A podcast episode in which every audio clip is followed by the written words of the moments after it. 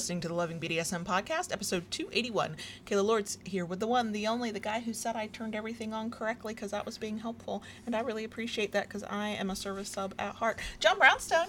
You did a fine job, girl, and I appreciate it because I needed the extra time. I know, and I thank you. Also, if you hear that rumbling noise in the background, it's either the storm or it's my stomach. Uh, today, Or the fan. It's or it's all three. Today we're finally doing an episode I've said we need to do many many times, uh, but we're finally doing it today. And today it's going to be about a vulnerability, the importance of vulnerability, and power exchange. Welcome to the Loving BDSM podcast. If this is your first time listening, glad to have you. If you're back for another week, welcome back. Loving BDSM is produced every Tuesday and Friday for your kinky pleasure and education, and show notes are found at lovingbdsm.net. Come back often and feel free to add the podcast to your favorite podcast app. You can also follow the show on Twitter at LovingBDSM, on FetLife at LovingBDSMPC, on Instagram at that handle I will forever fucking hate, Loving DS and the number one, that's at Loving DS1, or on YouTube at youtube.com slash LovingBDSM, where you can watch us live stream the podcast every Wednesday. All links are in the show notes. A big shout out and thank you to our kinky patrons over on Patreon. Uh, we are damn grateful for you. Yes, we are. Uh, consider this uh, if you are one of our kinky patrons your monthly reminder that the um, monthly live q&a that we do just for our patrons is coming up this Yeah. saturday september 4th 2 p.m eastern. If you are not currently one of our kinky patrons you can uh, join for as little as $2 a month. Uh, come join the, the cool kids club and get to uh, partake of the live q&a this saturday. Just go to patreon.com slash kaylalords that's patreon.com slash kaylalords or use the link in the show notes. Okay so uh, i would like to say that for this week i have no announcements um, we used them all up. I used them all up in August. The if there's anything, it's that yes, the uh, August giveaway podcast anniversary giveaway is closed and ended. You cannot enter anymore. Um, and within the next several days, I will click some magic buttons on the system we use, and two winners will be figured out. And then I will be contacting them through um, email uh, by early part of next week. Monday's what, September 6th? By around that time, I should have contacted folks. And if you did not get an email, please check your spam because we tend to go to, e- to spam, to drunk and all that. So um, we will be doing that. We will be figuring out the winners. And then also, the other thing is that um, next week, the same week of September 6th with Labor Day here in the States, um, we are taking our quarterly break. There will still be a mini-sode because I already scheduled that to go out. There will still be, I think, a blog post because I'll schedule that to go out. But there will be no Wednesday live stream or Friday podcast episode um, because we make those and put those out pretty much immediately, and we're not doing that during our break. We can't do that ahead of time. So if you don't see us next week, that is why we will be doing other things, but this will not be one of them. So that's all I got for um, quote announcements. So let's get into the topic. And I I had high hopes when I put this on our calendar because it's been on our calendar for like six weeks now, 2 months almost. Um, I was gonna go back and reread all of my Brene Brown books so that I could like really like sink my teeth into um, how she talks about vulnerability, which is what informs my understanding of vulnerability. Okay. Um, and I've read those books. I've already read them once. I've watched several of her videos, her TED Talks and stuff multiple times, but I did not have time to reread those books. So I then went, let's just do a down and dirty reminder of how uh, how she defines this, how she talks about it, so that I feel more informed when we talk about it through a power exchange lens. And so I went down the rabbit hole of Brene Brown videos on the day before recording. The one I will link to in both the description box on YouTube and in the show notes page for podcast listeners is like the one that started out all it's the power of vulnerability. It's a TED talk she did back in 2011. Um, I don't remember when I watched it, but I remember watching it and feeling like like I could almost literally feel my mind expand as I saw the world and myself in it in a new way. Um, not everybody resonates with Brene Brown like that, and that's fine. Um, but my willingness and ability to be vulnerable in interpersonal relationships, specifically power exchange, um, was informed in part by the the way she talks about vulnerability and the importance of vulnerability. Um, and I, um, I feel like the things she talks about are are bigger than just this one conversation. But if you just start in a small place, then it can grow from leaps and bounds. I also think um, that. Um, how did I want to put this? Uh, There was a way that I've been thinking about this where not everybody agrees with Brene Brown, and that's fine. Not everybody resonates with her, and that's fine. I do deeply, and I think that the core of what she's saying is feels right to me. And so that's where this is coming from. I've so stumbled through that. I'm going to blame the lack of caffeine in my system.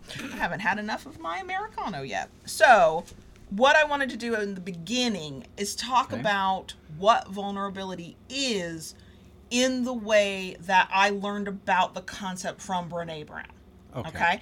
And then once we kind of are on an even footing about what are we talking about when we say vulnerability, then get into the, but let's talk about the, that through power exchange.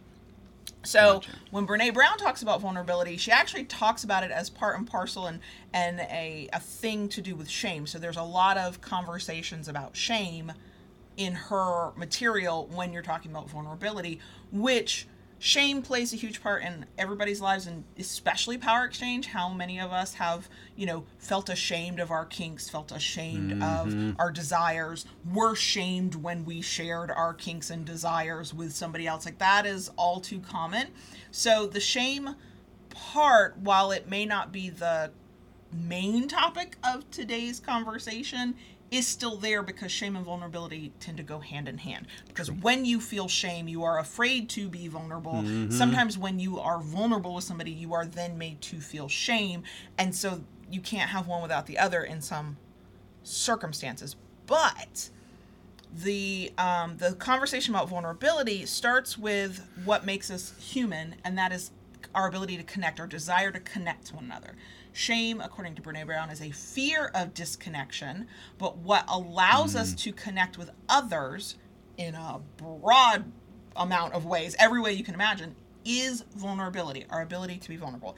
So, what she um, says about vulnerability is that at its core is shame, fear, and the struggle for worthiness. You know, when you get the bad side of vulnerability, where vulnerability backfires on you and or you refuse to be vulnerable, that is the kind of the cost of that. Mm-hmm. But when you embrace vulnerability, she says that that's the birthplace of joy, love, belonging, creativity, and innovation. And all of those things in their own way, to me, hmm. absolutely have a place in power exchange. The creativity to reimagine your relationship in a way that fits you and your desires and those of your partner that is completely different from anybody else's. That required vulnerability. The innovation to take a household item and turn it into a kink toy. You had to be willing to be vulnerable for at least a split second True. to try that out. So i feel like yeah this all makes sense to me. Um she says, without vulnerability, you cannot create. You cannot make new things happen. You cannot connect to other people. You cannot have good, healthy relationships, power exchange or otherwise. Um, the uh, this is a funny statement on um, vulnerability because it's almost contradicts what a dominant is but it says to live a life of vulnerability to allow yourself to be vulnerable you have to stop trying to control and predict everything that's happening around you you kind of have to maybe not completely live in a moment but sort of live in a moment from moment to moment of i'm going to mm-hmm. be my authentic self here and what's going to happen is going to happen as opposed to what many of us do high, including me where we go i know what i want to happen and i know what i think will happen so i'm going to make all my actions center around what i'm trying to make happen Yeah. instead of that authentic place of this is how i feel this is who i am in this moment Well, I, and that does make sense uh, because, you know, let's face it, anybody who lives in the real world knows you cannot control everything. um, yeah no matter how much you might No, try no matter how much you want to or, or try, it, it's just not possible. You know, there there are things that are, are just totally out of our control, and, you know, you have to accept that. Kind of like, what what is that? The, um, made me think when you first said that. Um, I can't, Desderata? I don't know. or, I don't know or what you're maybe to. maybe it's not where you know um, give me the power to change the things I can change. Oh yeah, yeah, yeah. Or, There's you that know, prayer and- of sorts. I can't remember what it's called. Yeah, and you know the the power to know The difference the between difference between accept the things I can't, I- the power to change what I can, the ability to accept what I can't, and then the understanding to know the difference between the two. Yes. We have butchered that for people who actually yeah. know it. We and know I- we've butchered I it. apologize. It, it's been a long time, but that kind of yeah, that's what kind of came to mind in that. And it's funny because I a lot of these principles of vulnerability are overlap with principles of other things in life. Mm-hmm. So there's a you know not trying to stop trying to control and predict things. You know uh, helps you stop being you know helps you be more empathetic. Helps you like tend to have a better outcome in life. It's not just about vulnerability; it's about other parts of your life. So there's other things. Literally, y'all. I the um video people on YouTube can see this is my page of notes, yeah. Okay. And that's not everything. That was just a one 20 minute video. Thank you very much. Um, so when we are vulnerable, what um in and it's a positive experience because sometimes we're vulnerable and it's not a positive experience. Um what she says is that we allow ourselves to be seen. I cannot think of anything more imperative to a healthy sustainable power exchange experience than allowing yourself to be seen as who you are. Um in this if we're talking about love, whether it's platonic or romantic, she talks about it as loving with your whole heart without guarantees, which yes does leave you open to being hurt. That's what what it means to be vulnerable is that sometimes it's going to work out and sometimes it's not, but the the beauty is in and the the thing that will help you hopefully have a better life, be a better person, whatever, whatever, is that willingness to go back in and be vulnerable again, um, to practice gratitude and joy. I, well, the moment I'm writing this down, I'm like, gratitude, yes, that's a huge part to us of power exchange. Um, the ability to be, to show your gratitude towards your partner or just life in general and the things that are coming to you that are good. I that makes sense that that's a that takes vulnerability for you to say to me, "Thank you for doing this thing." For me to say, "Good job, Daddy. Thank you for beating my ass." You know, it seems like a small thing, and when you're in a relationship where you're super comfortable with one another, it's not. It's, uh, it's almost second nature at this point. But that very first time of doing it, especially when you're still new in a relationship, you're still building that rapport and that trust, it can feel a little vulnerable because you're not quite sure what reaction you're going to get. You don't know if it's quote the right thing to do. There's always the possibility you'll make a mistake, which is also the point of vulnerability. You're opening yourself up and and showing the real you on on certain levels and there's always the possibility that it will go wrong. And that the thing about people who allow themselves to live in their vulnerability where appropriate is that they they know that and they do it anyway.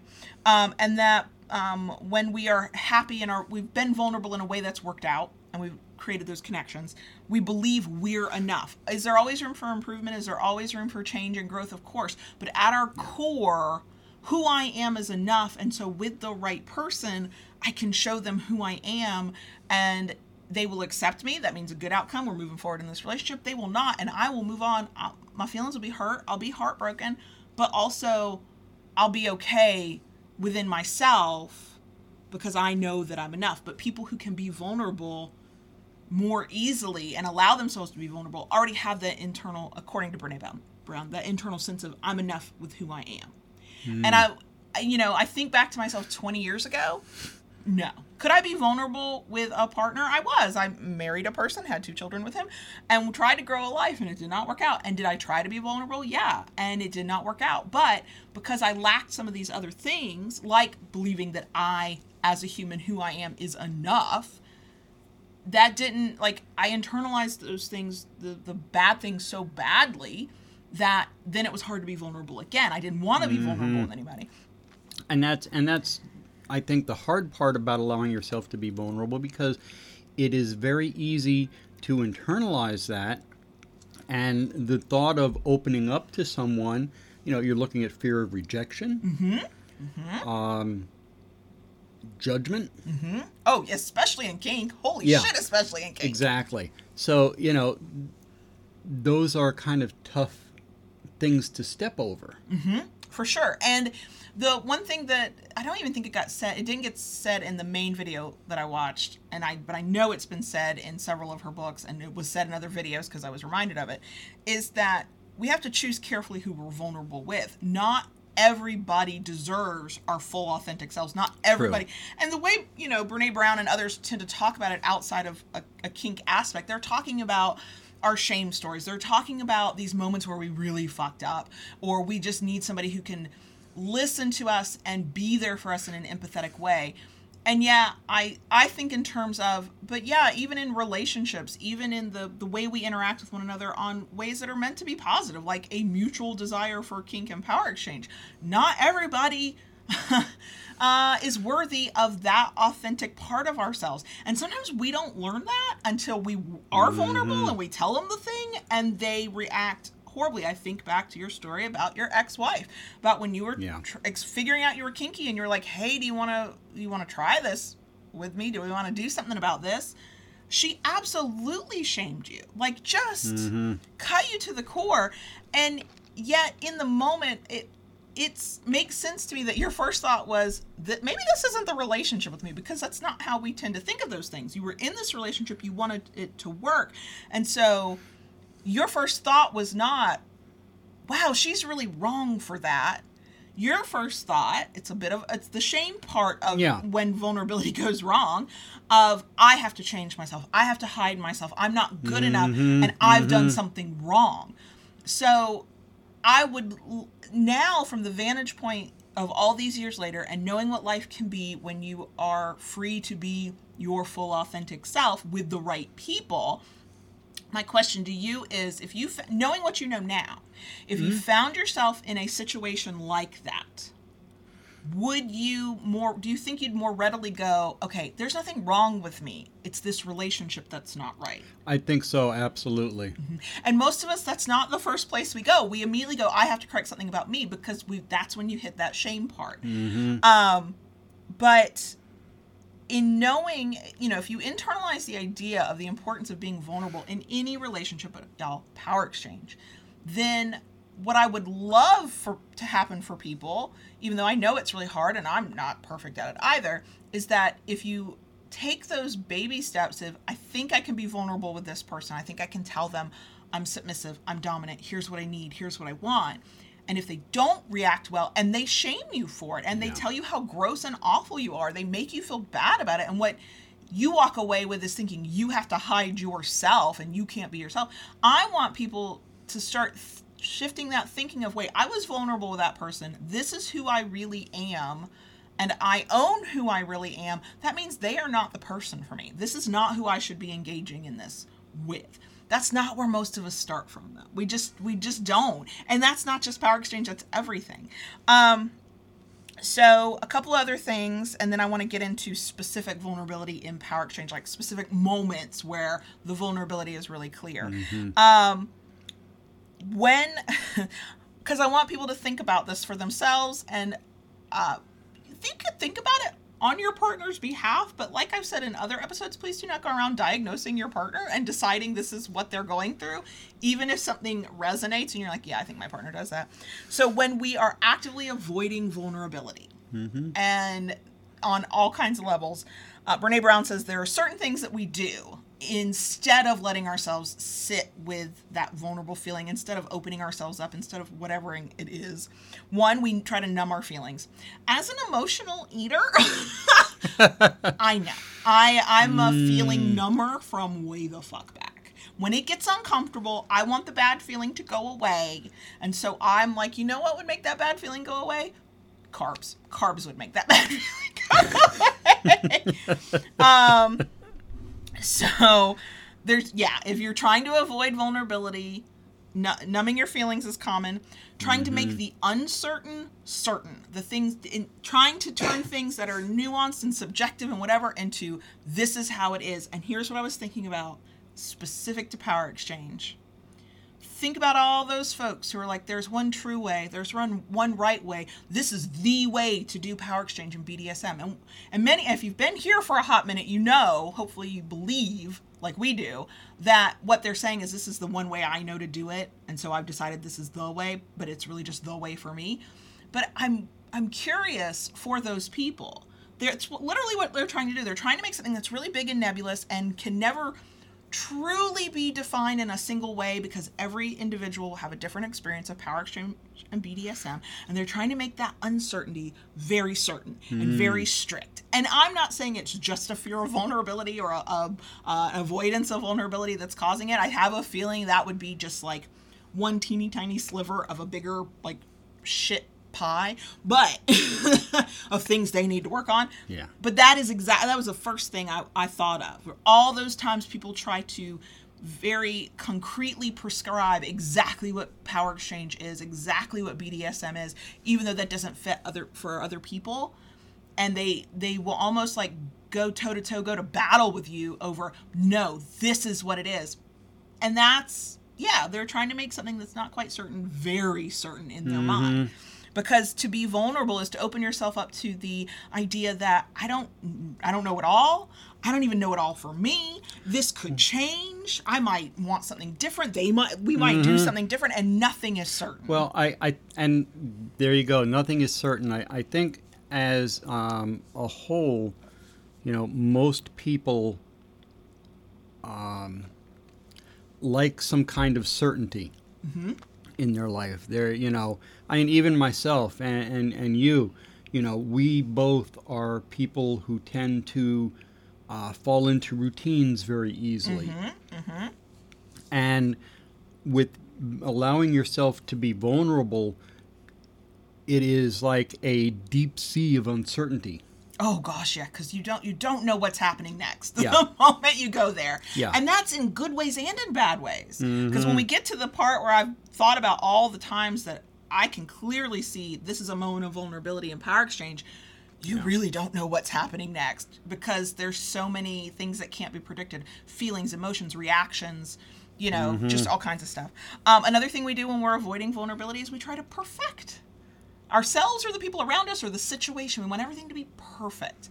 So, one thing I thought of, and I don't, again, I don't think the answer to somebody doing this is always it's just a vulnerability issue. I think that is part and parcel of lots of other things going on at the same time. But I think about kinksters, and my experience tends to track mostly with submissives who are trying to be the quote perfect submissive, the perfect dom, the perfect partner, mm-hmm. and they think they're supposed to do a set amount of things in a specific way in a specific order and be a specific type of person and then they will be perfect and then they will be loved. And not only does that not work out at all all they are is a hot mess by the end of it. Mm-hmm. But if I and I get it because when I think back to those times I avoided vulnerability, I avoided being fully myself and feeling fully myself with this in this case in a power exchange with a partner. I was just trying to do everything quote right. I'm a perfectionist from way back and I hate the idea of making a mistake on all levels of my life. I and perfectionism does tend to get linked to anxiety and yes, I have that too. And so I get it, but part of that is because if you can be seen making a mistake, if you can have an oopsie, if you can goof, if you quote do, don't do things exactly right in the right way, air quotes around all of that, then that means you've done it wrong and wrong is bad. And instead of doing it differently is just different. Sometimes it comes out wrong, sometimes it's a mistake, but that's just an opportunity to grow and learn. Um, or you discover that your one way is not the only way. We go back to that thing in kink of the true way, the right way, the one way to do kink. If it's not trying to make the uncertain certain, it's trying to perfect something. All of it leads to I don't want to have to show you exactly who I am. I don't want to have to change. I don't want to have to sit with squishy, weird feelings. I know this one way to do the thing, and that must be the right way to do it because it's the way I know how to do it. Instead of, let me make myself vulnerable, let me open myself up a little bit, even if it's mm-hmm. on a solo path of opening yourself up a little bit to just new ideas and new ways of doing things and exploring concepts on your own. It's not always even within your power exchange relationship. You can do this when you're single, and it is very possible to close yourself off from that vulnerability of potential change and growth and exploring new feelings about things by just deciding there's a single way to do it and then trying to perfect that as a way to avoid vulnerability. And then um, the the last one in this when we're avoiding vulnerability is to pretend and the um, in the way brene brown talked about it is that what we do doesn't affect others. Um, my mind immediately went to doms who do the whole I can do what I want because I'm the dom and that's how this works. And it doesn't matter what you, the submissive, want. Now, first of all, that'll piss me off in a hot fucking minute. But also, and again, I don't think it's just a lack of willingness to be vulnerable or a fear of vulnerability. I think it's a lot of other things, many of which can be very toxic. But in there is somebody who is, who, thinks that they can do what they want and there are no repercussions for that. That what they do for them only affects them. And in Power Exchange specifically, that is never true. If you're doing something with another human being, what you do absolutely has a direct impact and effect on them. And if you can't be willing to understand that and see that, then nothing else you do is going to probably end up well or be good because on even a most basic human level, there's a lack of vulnerability because there's a lack mm-hmm. of empathy. And vulnerability and empathy go hand in hand. We did the episode on empathy. Um, let me see. So, um, the other things, the last thing I want to say about specific on the idea of vulnerability, and I really hope I'm adding enough power exchange examples in here for this to actually be a meaningful thing. Um, what Brene Brown said when she was learning about the idea of vulnerability and shame and whatever is that when she did her research, she found that people fell into two camps generally people who feel that they are worthy of love and belonging, and people who don't. And she said the only difference between those two groups, based on her research, is that the people who have a sense of worthiness and feel that they deserve to um, belong and are worthy of love the only difference between them and the people who don't feel that way is that they believe that they are worthy of that. And when she then dug down to it, that's when we get into vulnerability. But what she said was those people who believe they deserve love, that they are worthy of belonging, that they are worthy of the things that they have in life and that they want in life and all that stuff. Here is what she said about them. They have the courage to be imperfect, which I have I'm working on, y'all. I'm working on. Um, they have compassion to be kind to themselves and to others. They create connection by letting go mm-hmm. of who mm-hmm. they thought they should be to become who they actually are. And part of the reason this Makes hits sense. so fucking hard is because over time, through a lot of personal growth, a lot of introspection, a lot of a lot of a lot of things, this is where I feel like I'm working towards. And specifically within Power Exchange, I can be this way with you mm-hmm. because you allow me to be this way with you. Well, and also because I get I prove to you I could be a safe space for you. Yes, and that's the thing about vulnerability. It's we go back to that idea of being vulnerable with the person who deserves to to see your vulnerable side, the person who's worthy of it, because you allow me to be that. You accept me for who I am, regardless, which means I can be who I am, even when it's messy, even when it's imperfect, mm-hmm. even when I mm-hmm. say the wrong thing, because you know that if I fuck it all up, it's not coming from a place of malice. You know it's a legit mistake and I will do my best right. to correct it.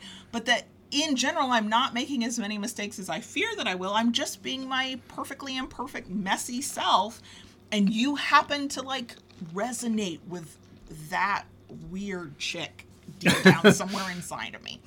Um, and so I think that um, the the willingness to be vulnerable it has to come from within. It has to come from you first. You have to be willing to take that step. But i think that there's something to be said for also feeling safe to be vulnerable to to know or to believe or to hope that you have a person in front of you a partner. Power exchange is where we're at on this one. Mm-hmm. somebody in your life where you're like i can i can be exactly who i am and i will still be accepted at the end of the day.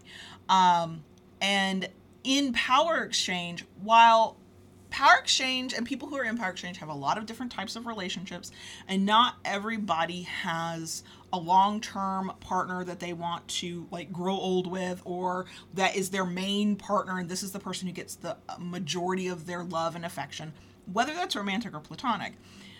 In the moment of power exchange even if it's a temporary thing even if you navigate multiple power exchanges whatever in that moment with that person in that space, you should feel safe to be your vulnerable self in the way that will allow you to get the power exchange thing you're both trying to accomplish, whether that's a scene or it's a dynamic or it's a, a long lasting relationship or whatever it is. If you do not feel safe to be your vulnerable self, then how can you have a good outcome? Because it might not be your full broad spectrum of vulnerability like you get from me, and I'm sure that's a little bit like the um, light of the sun hitting you in the face sometimes. but even if it's just the sliver of the vulnerability it takes for somebody to say, I'm submissive and here's what I want in this power exchange. I'm dominant and here are the kinks that I need to to explore to feel fulfilled.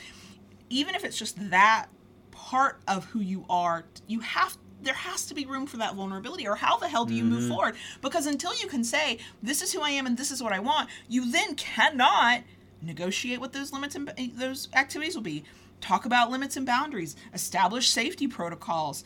Work out how you're going to do and when you're going to do it. Like if you can't even feel safe enough to say hi this is me and this is what i want and that does take some level of vulnerability then you got nothing so the ability the willingness i should say because i think the ability to be vulnerable there's a bit of a learned skill in that because we have to unlearn all the things we were taught by others, whether observation or direct action of the things that make us feel ashamed and the things that make us not want to be vulnerable, we do have to work through that and unlearn that. But if we can open ourselves up just enough and learn the skill of vulnerability to be vulnerable in our power exchange in that moment under those parameters, then we're going to have a better outcome. Yeah. And in a perfect world, if you have a person that you can be vulnerable with in your power exchange, even if they're not your power exchange partner, but they support you and are like, go forth and do your kinky thing, and I'll still be here at home waiting on you, and you can be vulnerable in other ways. You know, when people talk about how happy we are, how how easy our relationship seems, how well our communication works, how fun we are, how cute we are, like pick your word for us, whatever. Mm-hmm. What I realize is that while there are a lot of factors that go into that, and compatibility is definitely a big part, our ability to be vulnerable with one another is what drives that. True. Because we each get to show up to this relationship and as our full, unadulterated wacko selves. Good, bad, otherwise. Um, and so, in that sense, if that's the aim that you have as a long term power exchange partner, to me that that's who they need to be. Somebody you can show up as your full Yeah. selves to. If it's more of a um, a casual thing or a temporary thing, or you've got multiple partners you're juggling, it- to me it's more of a show up in the vulnerability that allows the power exchange to work and you to be a happy, healthy human being. You absolutely still get boundaries and privacy, and not everything has to be shared. But at least in the circumstances that will make that power exchange work, you have to be able to be vulnerable. So, um, let's actually get into the specific, and this is not all of them. These are just the ones I jotted down while I went down the Brene Brown rabbit hole. Here we go. Here we go, folks. the different times when vulnerability is, to me, very obvious uh, in power exchange, in BDSM, in a scene, whatever. So the very first one is just admitting you're kinky. So go back, go back to when um, you were still married, and you in the I don't even remember the details of how you kind of went. Hi, this is me. I'm kinky. Do you remember how you felt right before you did it? Scared as hell. Mm-hmm. Mm-hmm. Because vulnerability is scary Scared as hell. when you don't know. Oh yeah. mm-hmm. I think it's scary as hell when you don't know how they'll react, and I also think it's probably scary as hell when you're pretty sure you know how they're going to react, but you feel like it's important that you have to say it anyway. You have to put it out there anyway. Um, when you got the reaction you got, which was totally shame filled and awful, and then we got a repeat of that reaction when we were outed uh, a few so, a couple few years ago. Yeah. uh, by that same person, by the way. Um, that one was easier to avoid. It was like mute them, block them, don't go online Yeah. to see it. But this was face to face. So you were terrified to admit that you were kinky. You got the awful reaction, which is what many people fear. And then what was your response after that? Like how did you feel and what did you do once you realized that this was they were not not only not into it, they were Yeah. not supportive. Um, at my initial reaction was, well, okay, maybe there is something wrong with me. Yeah. Yeah, because that's what happens when we feel that sense of shame and it and we don't have any way to work through it in a positive way right away it was okay i was already a little weirded out by this it was in your case you were really admitting it for the first time Yeah. Then you got the reaction that we all fear that we'll get Mm-hmm. and then because you didn't have a support system a community you didn't even have enough knowledge yet okay let me hide it away Yeah. and then what I love about this is I love it when when my points get made for me and I feel like I'm proven right. Even though they're not my theories, they're not my ideas or concepts. Mm-hmm. What you push down and try to shove in a corner will come out. What you Oh, yeah. repress comes out, and it is in your nature to be kinky. It is in your nature to be in a power exchange. It's it's Mm-hmm. what for both of us. It's what makes a relationship f- feel kind of right, like whole. Um, and so eventually it came out anyway, but now you were did. sneaking around, you were hiding it, you were keeping secrets. So when it all came out um, through the divorce and then later when we were outed, you know, her sense of outrage was kind of justified. You'd had to hide things and lie. Yeah. But also, you did not have a place where you could be your authentic self. And that's where I go back Very to what I said at the top. If you are in a situation where you cannot be your authentic self with that person and they're supposed to be like your life partner in some way, what the fuck are we doing there? Because how do you get to move forward and grow and and come at life with a here's who I am, take me or leave me, I, I am who I am, and ever learn how to feel comfortable in who you are as a person if you are with a person who literally is like hide that away. That thing about you is evil and wrong and awful. Like like no. What are we doing? Now Mm-hmm. since then because that's like the extreme. That's like the the kind of worst case Worst fear case most of us scenario, so to speak. Yeah. let's fast forward. You and i met by we were very open online at that point. I'm submissive you're dominant. To me it's why if i'm going to meet people to form those kinds of relationships with i'm just going to say it up front and if you reject me for that that's about you that's not about me please self-select your way out the fucking door so we didn't have to go through that we just put it out there take it or leave it but once we got together, because we talked about having bad tapes before, the things Right. that play in your mind and you react to today's situation as if that person is your former partner who made you feel like shit. You've admitted kinks to me. You've admitted you've. I mean, you've said it out here openly, so I, I feel like we can talk about it. You've admitted your sexuality to me. Yeah. And because we have the kind of relationship where you get to be your open, true, honest, authentic self, I reacted to you the way I react to when my kids tell me something that is about their authentic self. I go, um, okay. But when I had not the reaction you had once had, how did that make you feel when it came full circle and you were vulnerable in the same way with a different person with a different outcome? Um, it, it was a, a breath of fresh air. And I think part of the reason, well, there were a couple reasons behind it, um, especially early on being upfront about my sexuality. Um, you know, it was it was kind of a test, yeah. so to speak. Yep. Um, you know, and because I, I figured, you know, I, I, I need, you need to know this. And, And it's important to you. and it, yeah, it, it's important to me. So, you know, I, I kind of needed to see your, your reaction. Um, you know, especially because even in the lifestyle, there were some people who, Hell yeah, judgy people exist everywhere. Yeah. Even in the places you know, they should not e- be. even in even in the lifestyle when they found out about my sexuality, they were like, uh, no, right. Stay away. preconceptions we have, our own internalized shame about what we think that means, misunderstand, like all kinds of reasons why that happens. It's still wrong, but there's reasons for it. So you know, I I needed to know your reaction, and if it was going to be a bad one, I needed to know sooner than later. Yes, yes. I I think that's where people who learn the the obvious quote lesson. Let's put an air quote around the word. It's not a good lesson to learn, but we learn it. Of I was vulnerable once. And it didn't work out, and I felt shame, and I'm still working through that. And now I'm afraid to be vulnerable with this person. Where, and I understand that response, and I have been there, and I've had that response. I have come around to a point now where assuming my vulnerability with you, like telling you this thing about me, does not like invade my privacy or give me a sense of, of feeling unsafe. That's an important distinction to make.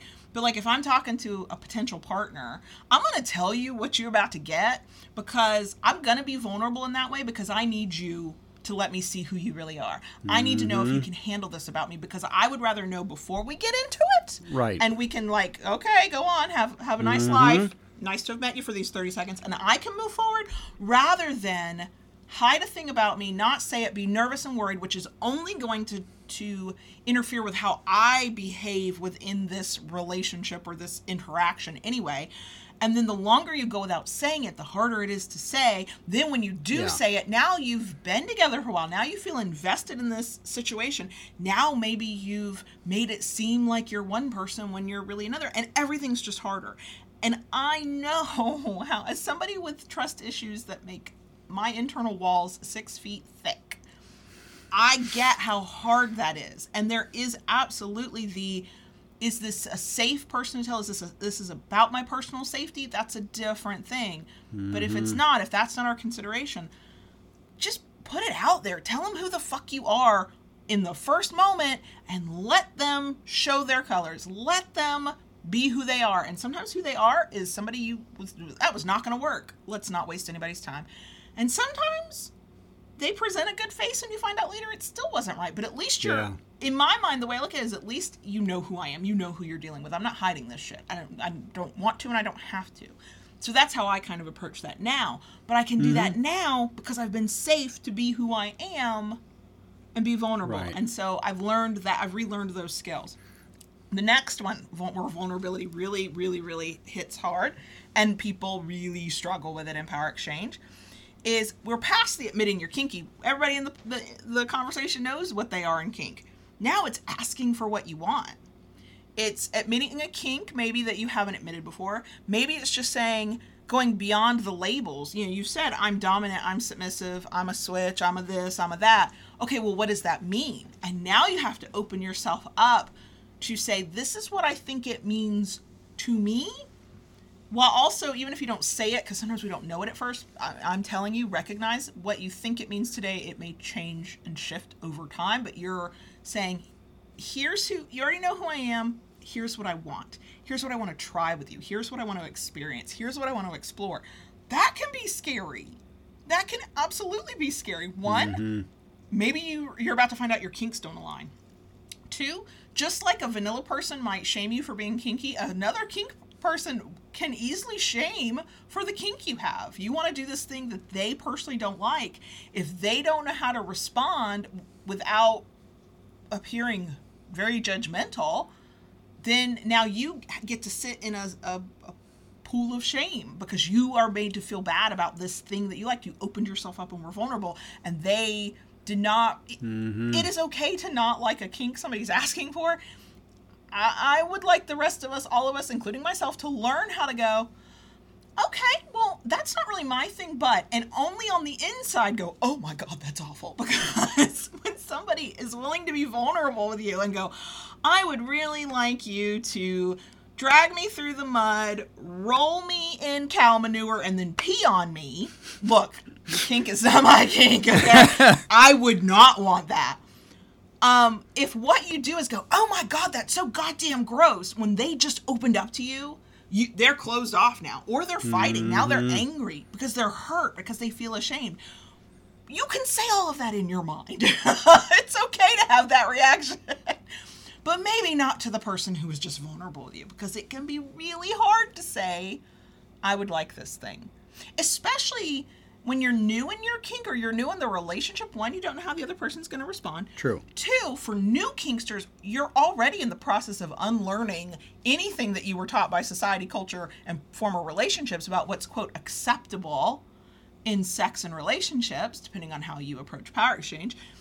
And now you might only want to say, look, I would really like to wear a collar and be led around on a leash. Like, that might be all you're trying to say, but if that's the first kinky thing you've ever asked for, that's hard. And so, whether it's a small thing or a big thing, the way we receive that information when somebody's being vulnerable with us is really important.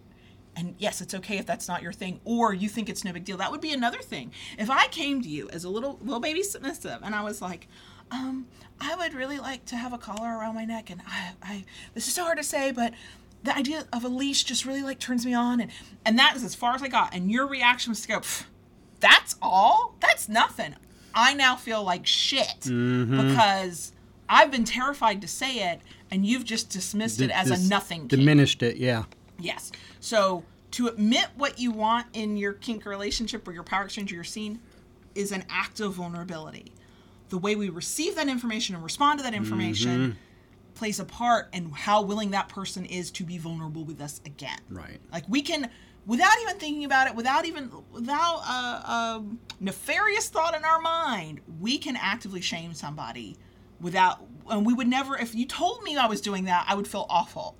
But because I'm not handling with care this moment of vulnerability, I'm not seeing it for what it is. That is exactly what can happen, even through the best of intentions. Hmm. Um, have you ever had a moment when you're asking for like actually negotiating the thing, hey, I want to do this thing where you have that feeling of, ooh, I feel kind of vulnerable right now. This is kind of hard hard to say. I know it Well- we realized the other day he's been in kink for 25 years now. Um, so some of his memories might be a little fuzzy.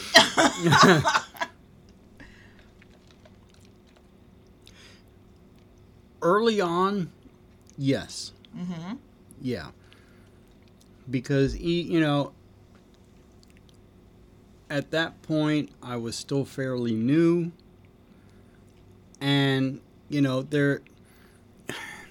I mean, even now, as as safe as I feel with you um, for what we have in our relationship, I mean, you you even know yourself. There are times you have to drag stuff out of me. I know. I'm like, why are you not just telling me?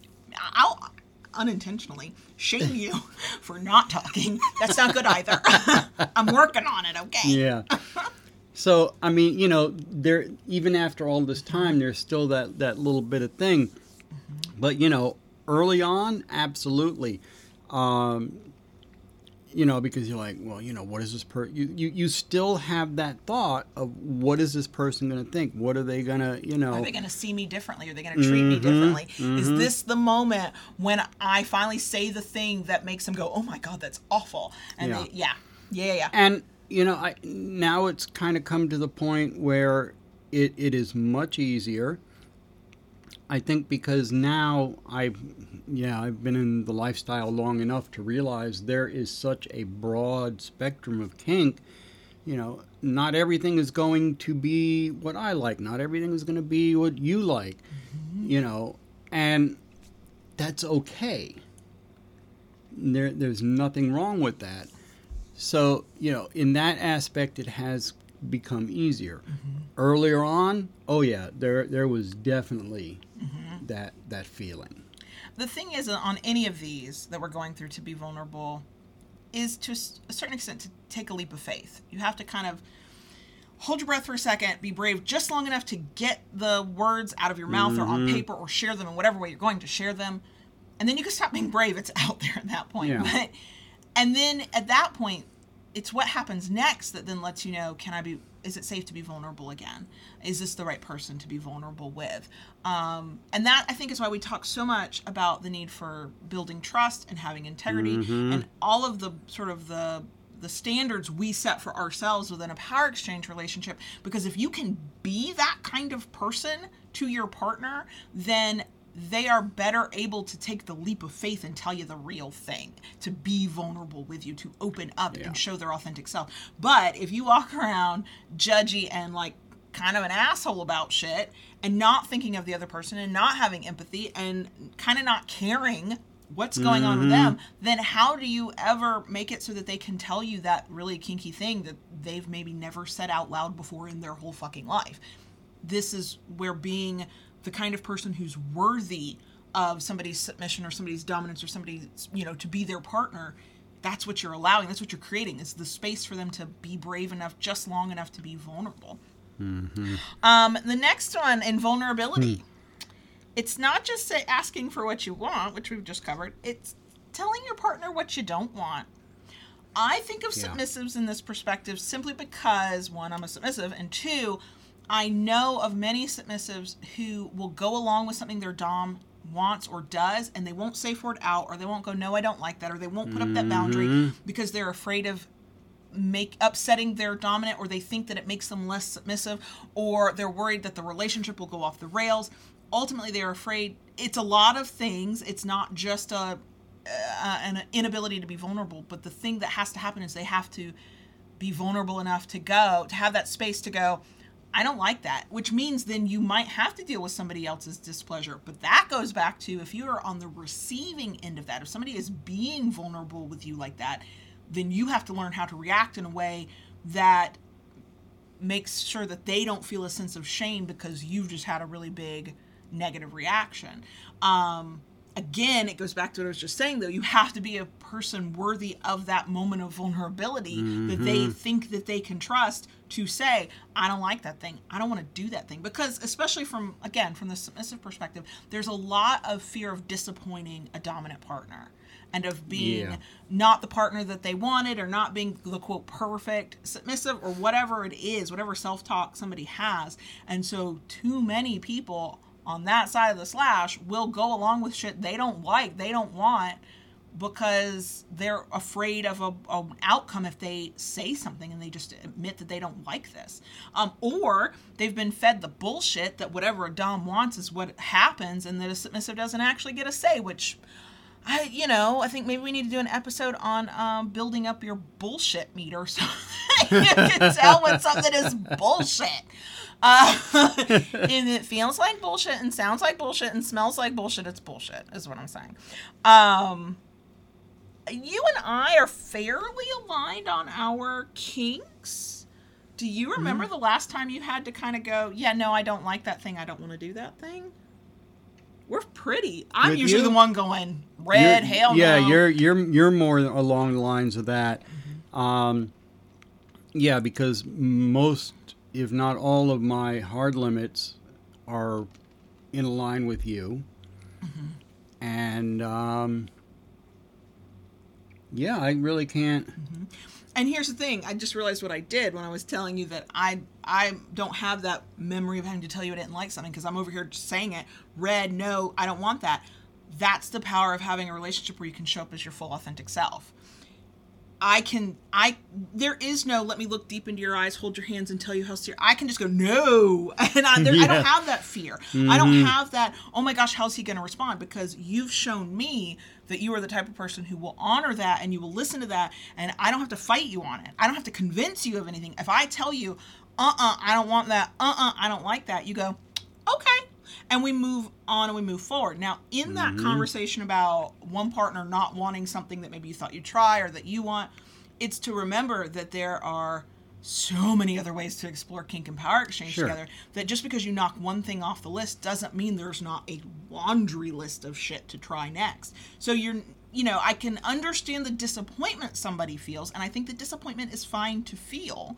But how do you respond in that disappointment without making your partner feel ashamed that they even told you this? Because you need them to tell you this if you would like to continue forth with your power exchange. Uh, here's one vulnerability. Because it's vulnerability in humanity, but I'm putting it under the power exchange umbrella. Okay. When you admit that you're wrong. Mm, And that's any dynamic, any type of kinkster any part of the slash, doesn't matter. Admitting you were wrong. Yeah. Just in general, but power exchange. And see that that to me, yeah, that that's a tough one. And it really shouldn't be because, you know, especially as as a dominant, as a big D, you know, you have accountability for your actions. Should. Yeah, supposed to. Better. um, you know, and and yeah, it's it's kind of tough to say those words. You know. Oh, oh my I gosh, I, 'em. I was. Yeah, I know you do. hate you hate it worse them. than I do. Mm-hmm. But you know,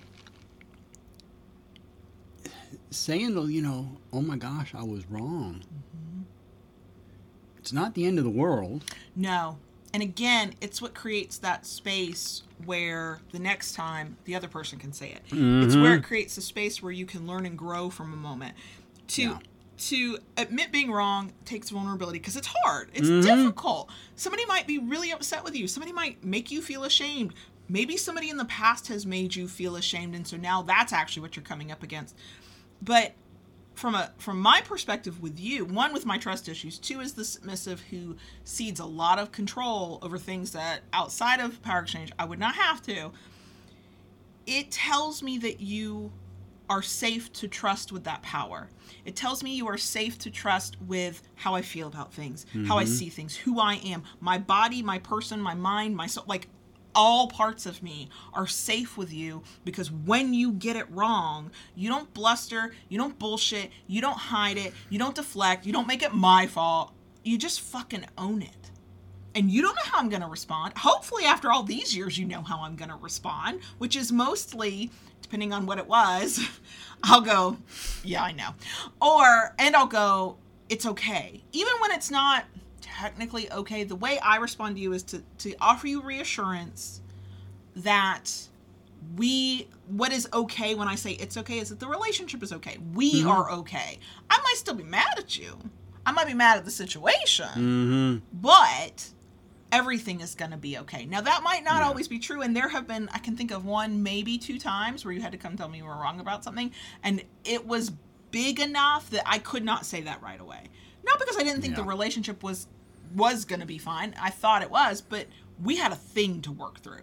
Um so yeah, I, and I I get it. It's, especially if you've lived a previous life like most of us have, where being wrong is like the worst thing you can be. That's I say this as a, a trying to reform myself perfectionist. Making a mistake and being wrong causes me physical pain. It's mental pain, I know that, but it, it mm-hmm. translates physically in my body. I will do anything I can to actively avoid it. It is why I am over prepared, I'm an over explainer, and I'm an over fucking achiever. Okay, so I get how difficult it is to admit that you're wrong because you don't want to be wrong in the first place. Yeah. To admit it is to show that you are human. I think it's mm-hmm. it's important in any dynamic, any relationship, any role that you have in any relationship. In a power exchange, I think it is extremely powerful when a dominant can say, "I done fucked up. I was wrong." Uh, it is important for both sides, by the way. Submissives feel free, but I've seen more submissives fall all over themselves to admit wrongdoing when they weren't wrong, more so than I've seen dominants. You know, there's there are those dominants out there who think they don't have to apologize because of their role in their fucking title. Fuck you in the horse you rode in on. Um, but it's a moment of connection. If it's something you can work through, if it's not something you can work through, hopefully you can. If it's done, if the you're vulnerable with each other and there's no shame piled on top of it, you can walk away going, I learned something from that, and what I learned is one, I can be wrong. Two, not to do that in the the, the future, and three, I can be vulnerable with a partner, and the world does not end. So yeah, there's a lo- there's a lot Yeah. to it. There is. Okay, so next, last on my list, and then of mm-hmm. course, if there's anything that you can think of that I haven't mentioned, you're very, very vulnerable, very vulnerable in either a scene or in a very power exchangey kind of moment. And some of these will. The intensity of that vulnerability is going to shift depending on the moment. When you look deep in my eyes and give me the Dom look and give me the Dom voice, and I feel myself just melting into submissive whatever, Mm-hmm. that's a very vulnerable moment for Makes me. sense, Does- yeah. I don't know what it feels like for you, but for me, I feel very vulnerable because one, I can feel you taking the control that I have Mm-hmm. consensually given. Two, I don't know what's going to happen next, even if I think I know what's going to happen. Um, and three, to be my submissive self is to is a very vulnerable part of who I am because it's very much an inner part of who I am. Not everybody gets that part of me at all. And it is a part of me that actively gives up control over a lot of things. And so I have to kind of go with the flow of a moment unless I'm gonna say for it out. And that is a it's it's a soul bearing kind of moment. Even if it's just a blip, even if it's minor and it's not this big serious like power exchangey kind of moment, uh, even on a small level, it's it's very like I feel my chest has opened up and the light is pouring out like you can see into my soul because I'm at my most submissive Yeah. moment. for me in that moment, you know, say take, you know, going into a scene, for me at least, and I don't know if anybody else feels this way, for me, the vulnerability comes afterwards. Mm, okay, okay. All right. See, for you, it's when I give you that look and, and you Or know, we're in heading, we're, we're heading into a scene. Even when we're mid scene and you're doing a thing. Yeah, Yeah. yeah, yeah. For me, mm-hmm. that comes afterwards. Okay, okay. because it's kind of like, you know, oh my gosh, I've done all these things. I, I've done this stuff. You know, was it was it really okay? Was it you know that that's why for me, you know, even talking about aftercare, I need to hear, you know, yes, Daddy, I enjoyed that. You know, yes, sir, you you did some wonderful things.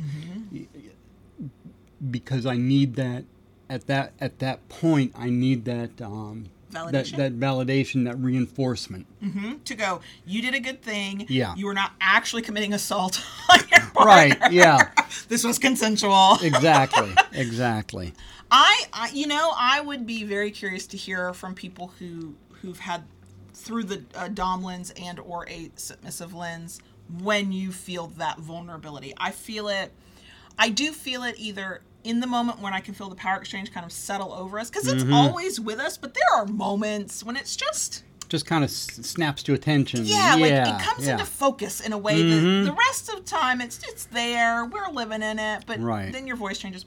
And when we're in a scene, and for me, it is about the loss of control. That is when I'm vulnerable. So I feel it in a scene because you are now in charge of whatever, and the only way I can take back control is to verbally say a thing or give a signal or whatever we've set up. So I would be curious to hear from other submissives and doms or people who've been in those roles. Do you feel vulnerable in your power exchange moment or in your scene? And when does that vulnerability hit for you? It would mm-hmm. be interesting. Is it a little bit?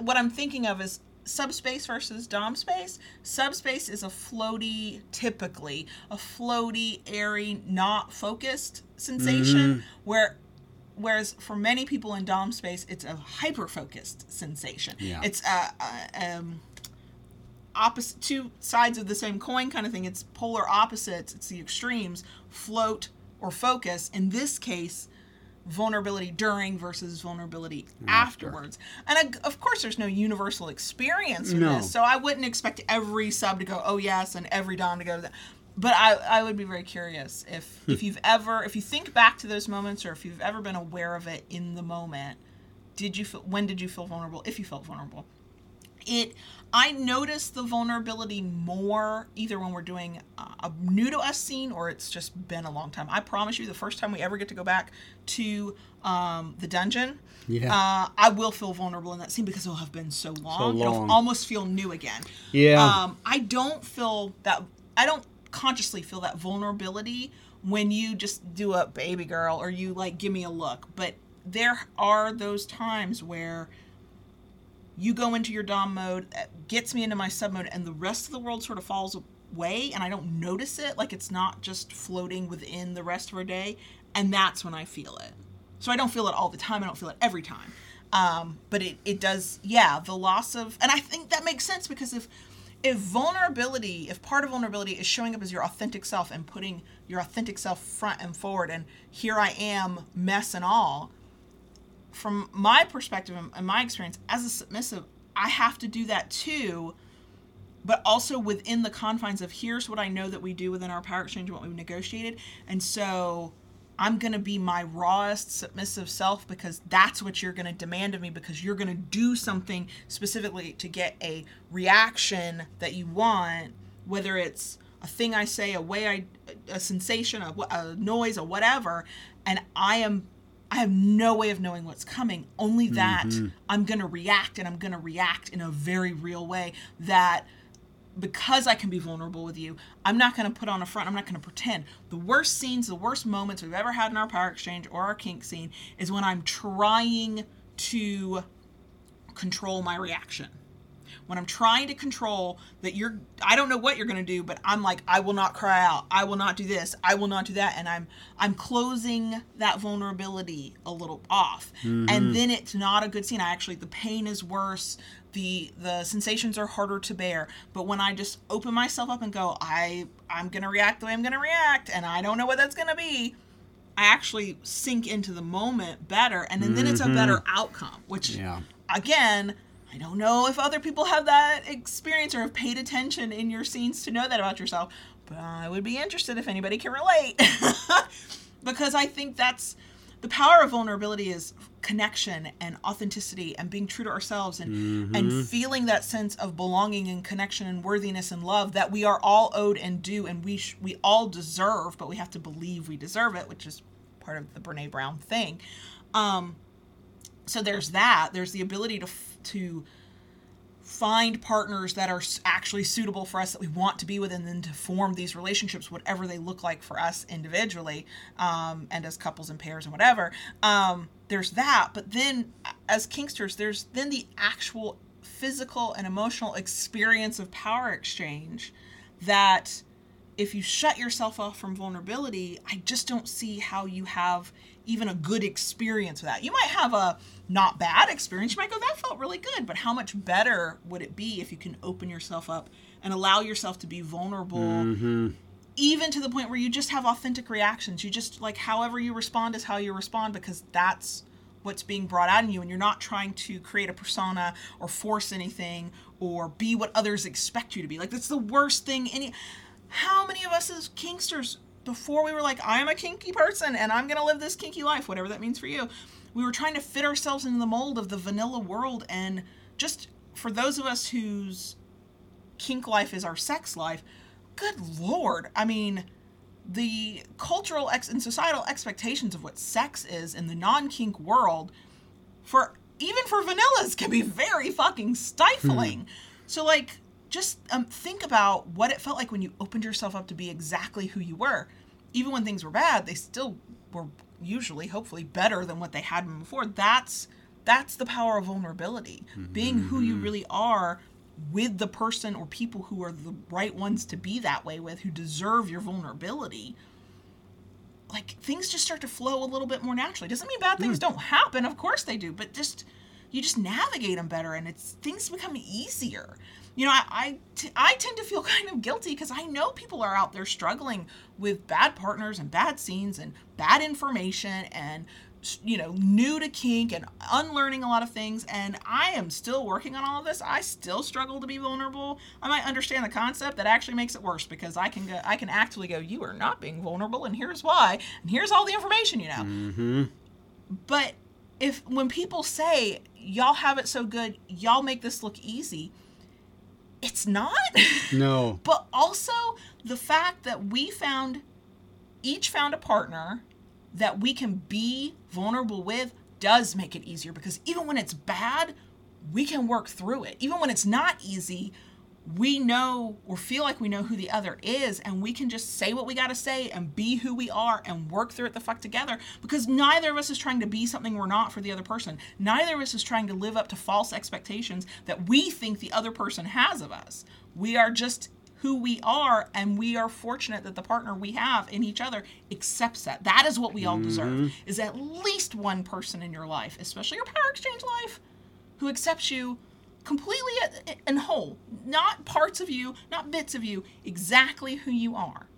And you might not always be compatible in all things. They might not be the only partner you have. They might not be able to fulfill all of your needs, but if you can come to that interaction as your full self, I just Yeah. it's the struggles are have less of a constraint. Like the struggles are the struggles, but then when you add in the layer of I've got to pretend to be somebody I'm not, I can't be vulnerable, you've just made the struggle that's already difficult 10 times more difficult. Like you've added a weight to them that you then have to navigate through. And and that's what I mean when I say sometimes it looks easy.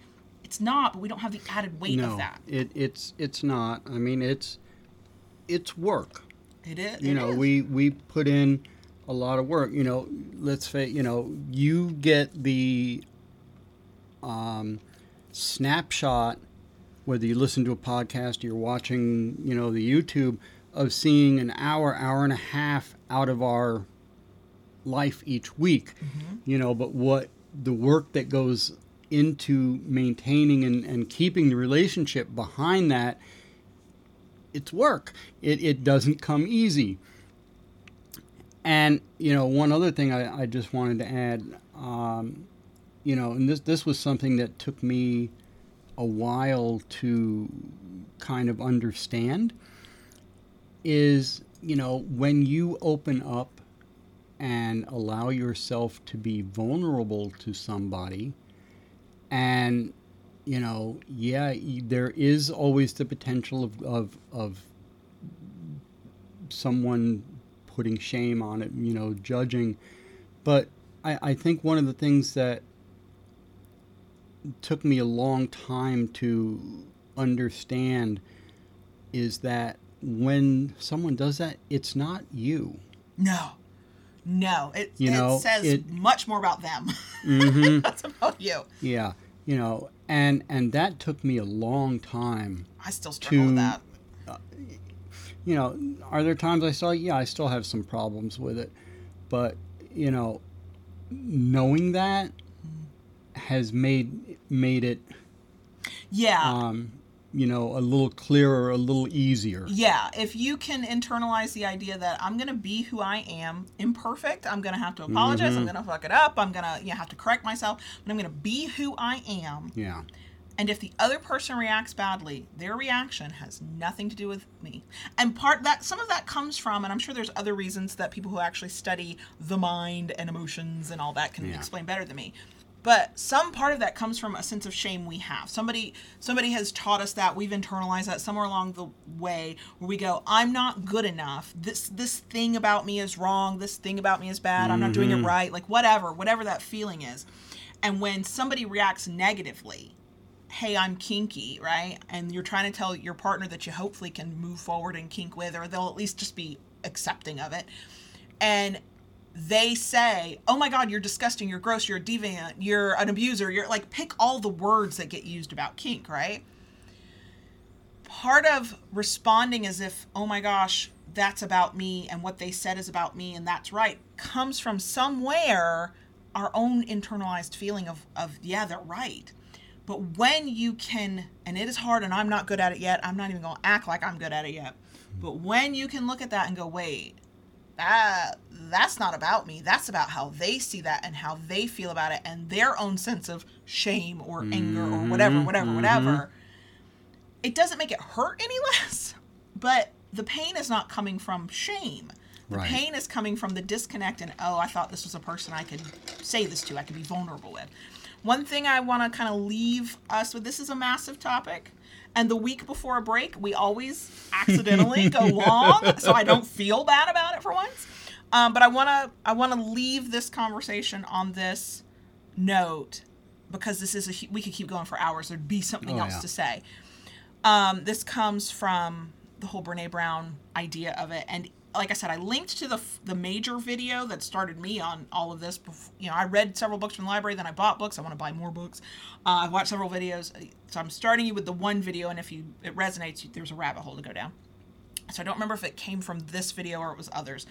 But when it comes to um, vulnerability, and of course we're talking about the power exchange, um, the thing about being vulnerable is that it can create deep, real connections, not the surface level, not the bullshit ones. That we all have those connections. Those are not the people we tell our deepest, darkest secrets to.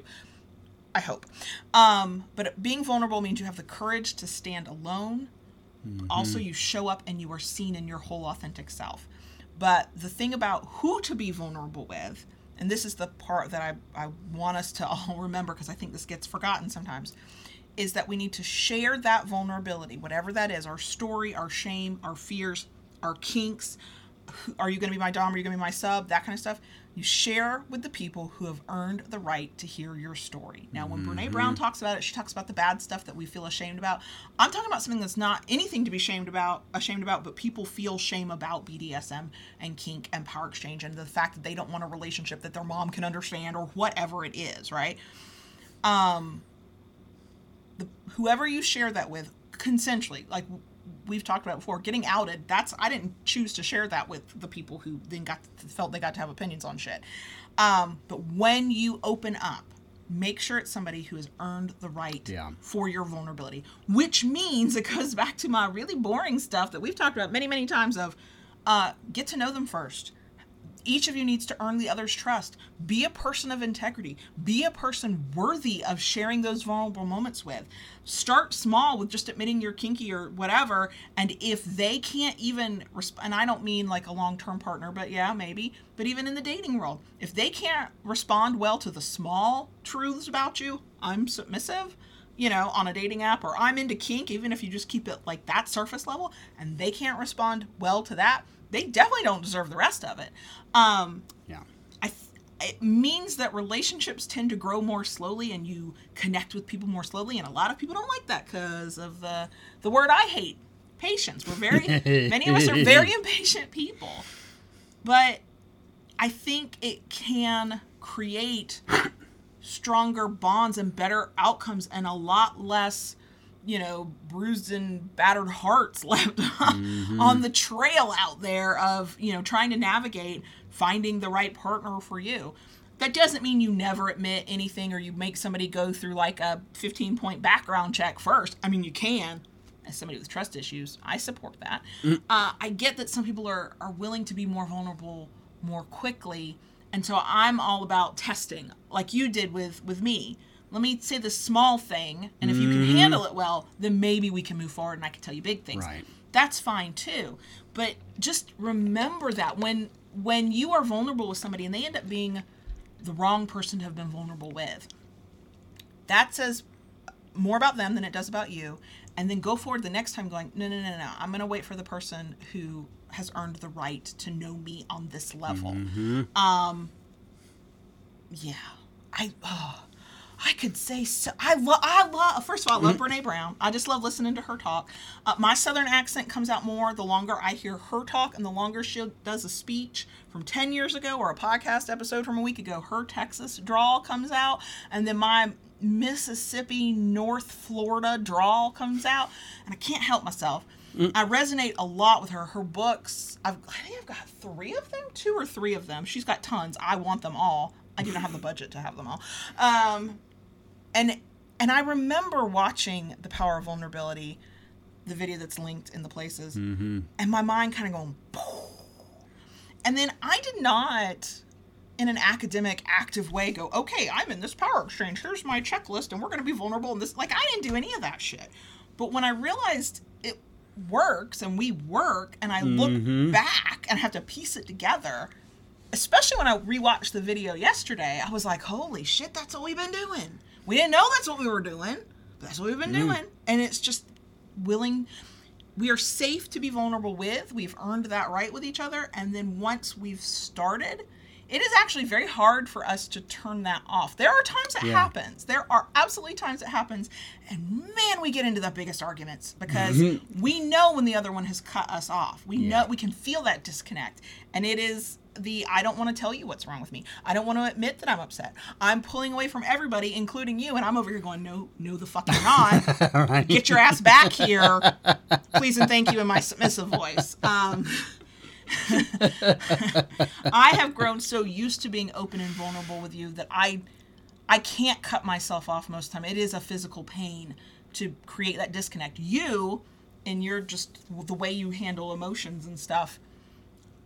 You do it less than you used to, but oh, you still do it. Yeah, I and do. I, I, I do. come with a grappling hook and I like yank you back. Yeah, yeah. Um. So yeah, yeah. Um.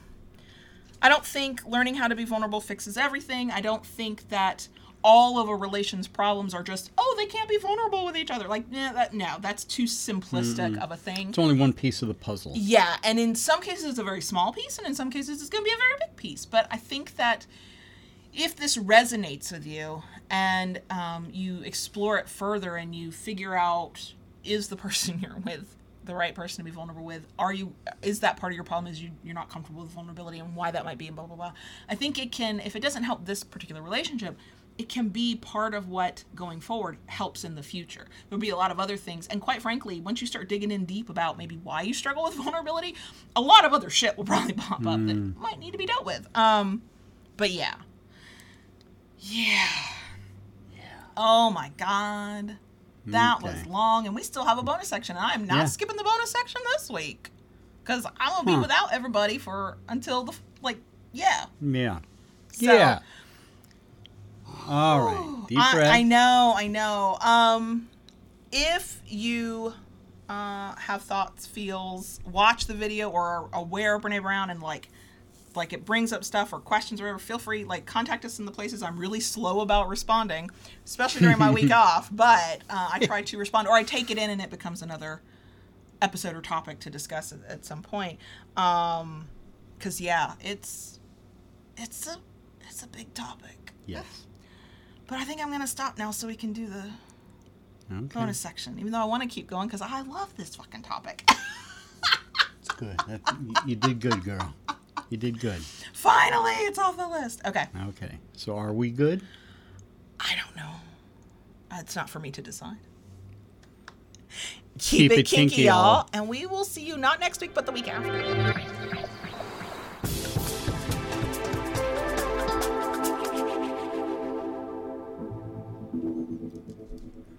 Dottie, Yes, girl. can I talk to the crickets? Please and thank you. Hmm. You want to talk to the cricket? Please, please, please. Hmm. Now I know what some people would do for a Klondike bar. Oh, I'll do some sketchy shit for a Klondike bar. So what would you do to talk to the crickets? Sketchier shit. but not on camera because I'd like to still have a YouTube video when we get back from our break. Thanks. Talk to the crickets, girl. okay. Um. Oh, I am so afraid we did not do that topic justice, and also, I hope we did, but also it makes me want to dive into my Brene Brown books and read more, and also sometimes I'm reminded that I should have continued to study psychology and maybe even sociology beyond when I did in college because if you can't tell, I clearly have a love and fascination with it. Um, I'm very glad we got this uh, topic finally done. Um, because I have I have been wanting to do it for ages. Um, I feel like there was something I was gonna say What would that be? and I forgot. um, I don't know. I am at a, a loss, and you're walking around, which distracts me, and now I'm no longer grounded to the moment and the place because JB is wandering as he usually does. Um, so. Will we miss y'all next week? Yes, yes, we will. Are we still grateful to be taking our break? Yes, yes, we are. Uh, this break that we're taking is the last until we get all the way through Christmas, and then every year we take two, two weeks off: the week of Christmas, the week of New Year. Um, just in general, I don't, I won't even schedule anything. It'll be like psh, total hiatus. Um, and we anticipate having a very busy end of the year, hopefully, fingers crossed. So, yeah, I'm no, I'm, it's gonna. I'm gonna need the two weeks at the end of the year, but I'm gonna take my week now and be very happy about it. Thank you. Um, I could have sworn there were some things I wanted to say that were like flashing around in my mind. I was like, oh, make sure to say that, and I have forgotten. Um, the uh, the live chat for this episode, I couldn't keep up with it because I can't I can't do two things at once. I've finally learned to admit that about myself. Um, the live stream chat for those of you on the podcast who are like, I hope to one day make make it to a live stream, or why would I go to a live stream? Uh, it was really, really good. There were some deep conversations to the point that I saw. Um, I think it's Tayshu was like, "Oh, we've had such good conversation in the live chat. I guess I'll have to listen to the podcast this week." Um, so that was really cool to kind of see, even though I could not follow any of it. Was not even going to try. Um, so, oh, oh, I know what I wanted to tell y'all because I'm both laughing about it and rolling my eyes. I would like to clarify, in case there's any confusion. I don't think there is. I think y'all get it. But when I call COVID the plague, that's a joke. I know that it's a pandemic, and I know there's a difference between a plague and a pandemic. Why am I telling you this? Because apparently somebody assumed that I did not know the difference and uh, decided to comment to educate me on the difference between a plague and a pandemic today. I'm a little salty about it. I know you're shocked by that, but also I rolled my eyes and also I laughed. And also I just looked at JB and went, What? I also did not comment on it because I don't, and I'm not gonna. I got shit to do. But I will take a moment to uh, express my annoyance that somebody literally gave me, and it looked like a copy paste, like out of I don't know Wikipedia or, or somewhere dictionary, what the difference between a plague and a pandemic is. So when I say plague, it's a joke. so um, there uh there is some there was something I was gonna chit chat about something. It's gone. I do have a bad headache. It did not go away from the start of this recording to now. I I got focused on something else and so therefore did not notice it. The headache is still there. Um, what have you got? Because all I'm doing is umming into the microphone, but I don't want to go. But I feel like I should we should stop talking if we have nothing to say. Well, I, I, I got up and wandered. I wanted to make sure we hadn't landed on the yellow brick road. It got awful dark outside. Oh yeah yeah yeah. It uh, it started raining this morning at about seven o'clock, and pretty much has not stopped all day. Uh, it's been one of those. Uh, we'll have a huge downpour, and then it'll just turn into a light rain, and then it'll pick up a little heavier. Then it lightens up again, and just it's been doing that all day. It's kind of cozy. It's making it hard Yeah. to work because it's like this is good. Curl up on the couch, either watch something, read something, do Mhm. something. Why do I have to work? Oh, that's right, because I want to take next week off. I want you to be proud of me. In preparation for next week, Yeah. there are two things I've already crossed off my list of I don't have to do that. Why why did I try to do that? Look at me learning shit. uh, Eva asked in the live stream chat if we have any big plans for our next week. Other than we have, so it's going to sound like work. We have products that have come in that we need to actually try out and use so we can do reviews. But I'm calling that kinky fuckery. Right. So there will be kinky fuckery. Absolutely. Absolutely. Otherwise, I know you're going to be in the shop. You're going to be in the shop, right? Yeah. Mm-hmm. Yeah. Um, I mm, maybe I'll be in the shop. My plan is to cross stitch, quilt, and read. Not in that order, not just once. Mm. Here's the problem: talking about curling up on the couch in this rainy weather. I have um, my my first larger quote larger size quilt. It's not large, but it's larger than a baby size quilt. It's larger than what I made for the cats and the dog. Um, it needs to be finished. I literally just need to put my quilt sandwich together and quilt it all and bind it, and I'm done. Um, it's gonna be a, like a lap quilt for the couch, so when you're laying there and your toes get cold, you got a quilt. There you go. And so every day I sit on the couch, my toes get cold because the ceiling fan's pretty strong, and I'm like, I really need something to put um, over my legs and my feet right now. oh, it's waiting to be finished, and I haven't touched it in about a month. So Uh, next week's your uh, try. opportunity. I'm I'm sorry, I may need to go to the craft store because I'm gonna need some quilt batting. Yeah. Look, I'm living my best crafting. I always say grandma Yeah. life, not because only grandmas quilt or so, but it's that's what my grandma did. my grandma quilted a lot. She didn't cross stitch. That's what my great grandmother did, and what my aunt does. But she quilted, she crafted, she just that's what she did in her retirement. And so in my mind, every time I'm like, I've got to, I want to sit down on the sewing machine. I want to sit down and do that. I'm, I feel like my grandma. I'm not disparaging. Uh, one, grandmas who don't craft. Two, people who are younger, clearly than me, who also craft. I just think of my grandma, and that's why I say I feel like I'm living my best grandma life. Okay. All right. All right. Well, I, I, I don't have a lot going on. Um, I was working out in the shop yesterday, or so should I say, attempting to work out in the shop yesterday. Oh yeah, you had a very Um, frustrating. Uh, Time I, I had a number of, of paddles that I was looking forward to sitting down at the scroll saw and cutting out. And I was looking forward to you making them and saying, "Look, I have Yeah. my product." And um, you know, I, I enjoy sitting at the scroll saw. I, I found it it's kind of meditative to me a little bit.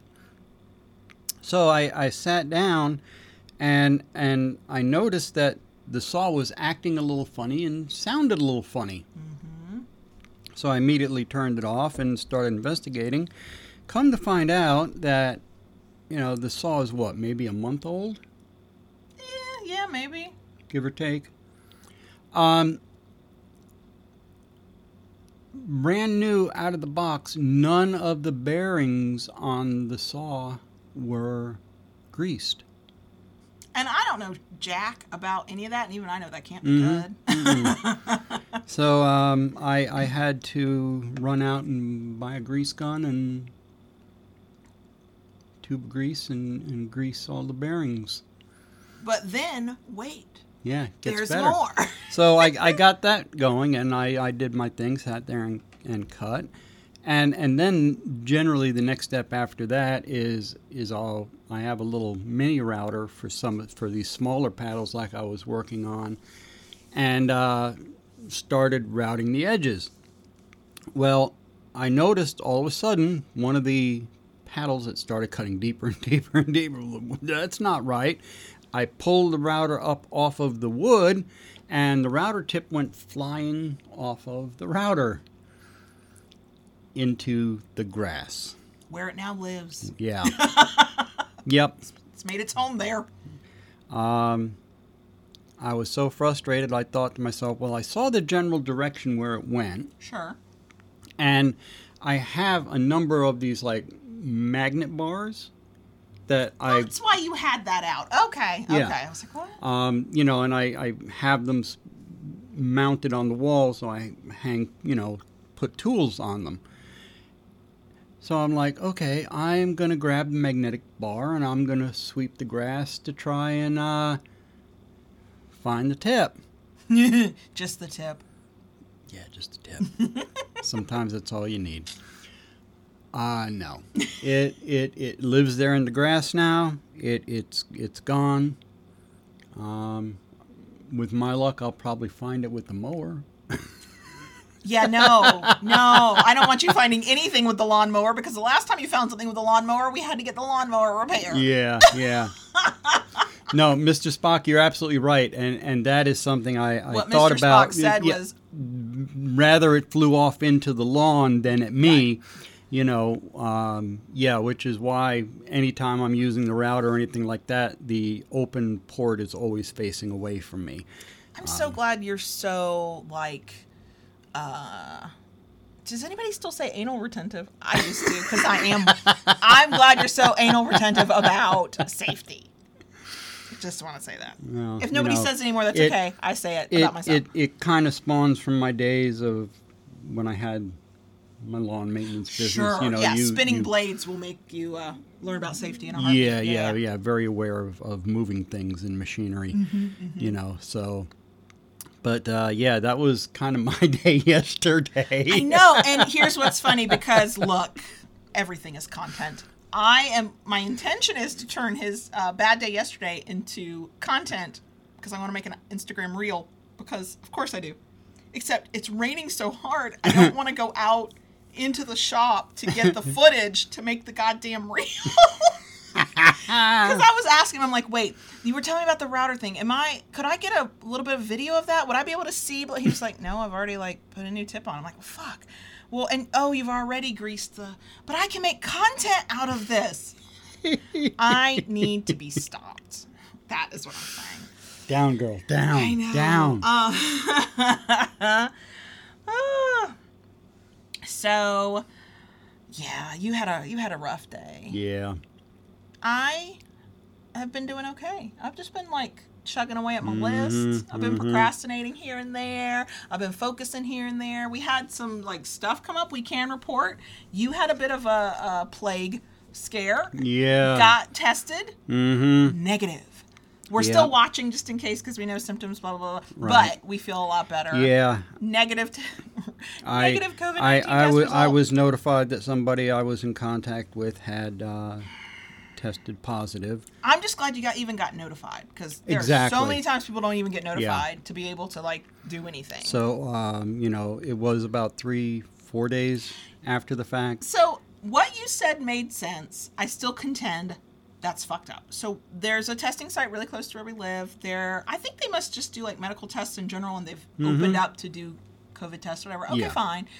They say on their website, they say when they are talking to you, tw- you'll get results in 24 to 48 hours. Now, mm-hmm. that sounds like a day to two days to me. That sounds like 24 to 48 hours, regardless of the day you get your test. And I think they're open seven days a week. You rightly called it and said, Well, I did this on a Friday. I bet it's business days. And my point is, that's fine. I can handle business days. Fucking say business days because there is a big difference in context from 24 to 48 hours and one to two business days. Just tell me one to two business days. I'm fine with that. I can handle that. Don't tell me 24 to 48 hours.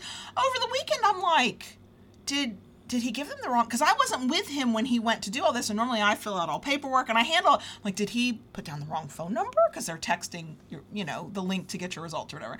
Like did he did he accidentally like switch some numbers? Did like is it may is there maybe a site that they said you could go to and you could check if you don't get the text and he just forgot? Like i i was doubting you.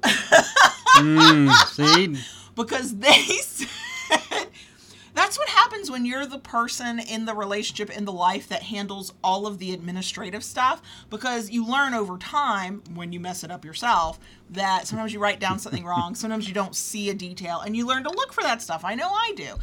So you don't handle that stuff and so of course i assumed you had something had been fucked up. No hmm. i there's a difference. 24 to 48 hours sets a different expectation. If they just said one to two business days it would have been fine all i'm saying that's all i'm saying the world according to Kayla. I mean, if people just did what I wanted, life would be a lot easier for me. Um, so yeah, we had that. Yeah, We had a yeah. family medical scare. My aunt was in the Yeah. hospital for a few days. She does need surgery, but it's COVID times. It's the plague. Um, and because her need for surgery is not it's not life or death right now, um, the our local hospitals are almost out of oxygen, have no beds. This is national news. This is what's being said all over the country. Um, and so they're not scheduling any surgery, even necessary ones, and this one is a necessary one, until that clears up a little bit. Which I, I, I get it. Like I, I I hate it. It's we did this to ourselves. We, the general we. Um, but also I understand the. Dec- I'm just glad it's not life or death because she already got shuttled around to different hospitals. She went to the emergency room, and at her closest hospital, they didn't have beds for hours before they could um, put her, like, actually admit her. My uncle couldn't be with her the whole time. That was actually COVID protocols. They're not allowing visitors. Then they were running tests and they realized she needed a neurologist but they don't have one on staff, so they sent her to the bigger hospital in town. They didn't have any beds, so she was stuck in the ER there for several hours before they finally got her in a room. She's supposed to actually be, she was supposed to be, before they knew everything, in ICU. There are no ICU beds. This is like, I read about this in the news and my heart breaks for people who go through this. And then I was like, but oh, now it's actually happening to my family. And I'm even more pissed off that that this is the state of affairs at this point. Um, she's as fine as she's going to be. She needs the surgery. Hopefully, she'll get the surgery in a few weeks. But that was going on at the same time, and there's all the other stuff that's just gone on over the past several months. And I just mm-hmm. finally looked at JB and went, "Look, we had it really good for a really long time. I know this is the cycle." It's it's our turn, it's our time. This is how life goes, but I just need the universe to like tap the brakes for just five fucking minutes, okay? Yeah. Like I can't even like I don't even have the capacity Yeah. to freak out over things anymore. I worry, I stress, like my whole body curls in on itself. But I don't have time to even cry about shit. I'm like, what next? What what do we have to worry about next? Thanks. It's all fine. It's all working out. Yeah. It'll it'll be fine. Whatever happens, it'll be mm-hmm. fine. But that was yeah. I feel like we need the break more than we've needed the break because I just need a week to just like lay down for a minute Yeah. and maybe get some fuckery in. Ah, so yeah, I mean, then there's even the the not at all like life saving things, but are are super important. You need um your colonoscopy and you can't even get scheduled. Like you're scheduled for it in what November? November. November. And that, of course, that could be delayed if there's Right. another spike. It's like, Jesus. Again, I know why. Mhm. I un- even understand why. I'm not railing at the universe, but man, I feel like we just collectively as a society did this to ourselves. I, I just feel bad and, and hats off to anybody who is a healthcare worker that that is is Yeah. you know dealing with this and working through this. Um, you know, you you are a hero Oh, for yeah. doing what you are doing right now. Ooh, yeah. And also for the people who are leaving the healthcare field, I don't fucking blame you. Yeah, I don't blame you at all. yeah. So yeah, there's been a lot Mhm. going on. and then in the middle of it, I got some uh, we and I got all kinds of uh, ideas for what we do for a living and decided let's jump in on those as well. Can, can we stop the train? I just I don't even need it to stop. I just need it to slow down a little bit. Yeah, you you still haven't mm, talked about your. because I'm not ready yet. I know. I know. it will be of interest to like maybe three people, which is fine. I'm okay with that. We don't. I don't have to like everything I like. Of course not. But that, yeah, it's like I'm not even talking about I am. okay. All right. All right. So yeah, uh, am I letting this go long? Are you letting this go long because we know we won't talk to you next week? Yes. The last thing on our to-do list before we go on our break is our Patreon live Q and A on Saturday. and Saturday. that feels appropriate. Uh huh. Like that's how you end a sentence. Is you know There you go. There you go. doing what we like to do, which is talk about kink with Mhm. people that you know with our community, and we're doing it in our Patreon community, and that's Yeah. that's fun. Which means why you get extra of this. I mean, quite frankly, if you listen to that whole long spiel through vulnerability and you are still here at this point, damn, we love you. uh, we do not want to marry you or have your babies, but we love you. um, yeah, this factory's closed. I ju- oh, and and I got a new IUD Yeah. in the middle of all that, and it was not as bad as I thought it was going to be. No. Thank God. Hmm. And found out. So this is so much information. You're like, why are you telling us this? Because I'm an oversharer and y'all are my community, okay?